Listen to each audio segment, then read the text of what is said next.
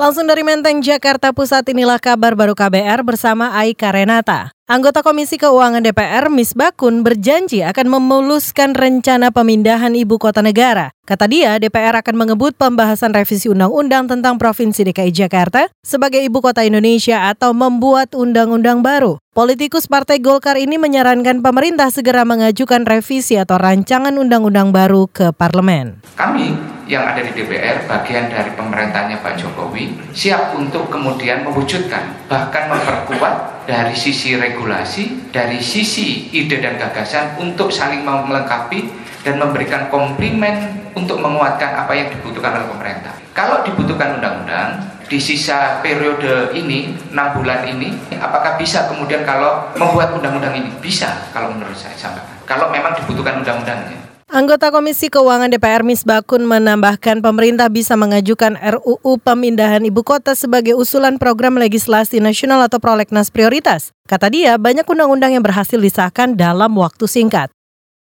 Kita beralih, Badan Urusan Logistik atau Bulog memastikan stok bahan pangan pokok selama puasa dan lebaran aman. Direktur Pengadaan Bulog Bahtiar menyatakan hal ini akan berdampak pada stabilitas harga pangan di pasaran dan menurutnya kenaikan harga juga bisa pada saat puasa dan lebaran biasa terjadi lantaran meningkatnya jumlah permintaan. Namun ia mengklaim tahun ini lonjakan harga tidak signifikan. Minyak kita juga demikian, harga 11.000, gula juga 12.000.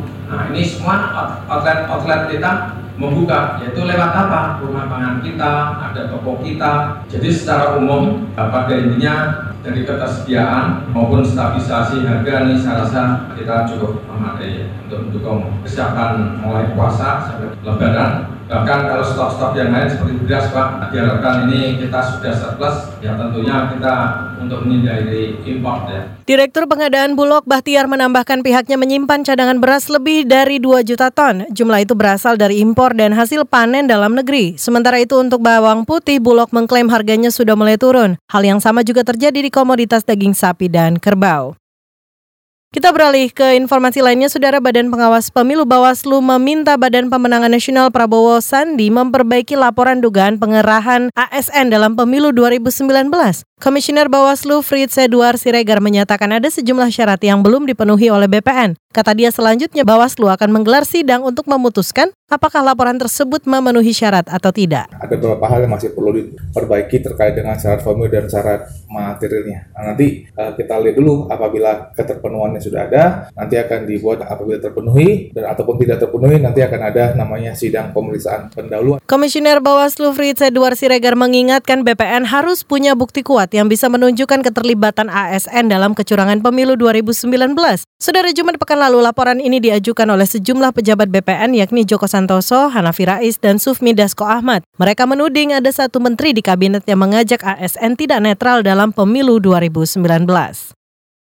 Kita menuju ke informasi daerah, Saudara. Penyanderaan kapal di Rembang, Jawa Tengah nyaris memicu konflik antar nelayan. Selengkapnya bersama reporter radio jaringan Musyafa dari Radio R2B Rembang. Nelayan di Desa Tunggul Sari, Kecamatan Kaliori, Kabupaten Rembang, Jawa Tengah menyandra 4 unit kapal cukrik karena dituduh merusak alat tangkap penjebak rajungan atau bubu.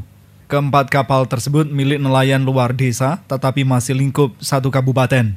Kejadian tersebut membuat tetangga pemilik kapal ingin menggeruduk ke Desa Tunggul Sari. Namun emosi massa berhasil diredam aparat keamanan sambil menunggu pertemuan yang berlangsung hari ini. Yauma, Ketua Kelompok Nelayan Desa Tunggul Sari Kecamatan Kaliori, menjelaskan penyanderaan tersebut dimaksudkan supaya nelayan dari luar kampung berhati-hati saat mencari ikan. Jangan sampai aktivitas mereka justru merusak alat perangkap rajungan yang sudah dipasang nelayan setempat. Iya, musyawarah. Yo alat tangkapnya aman.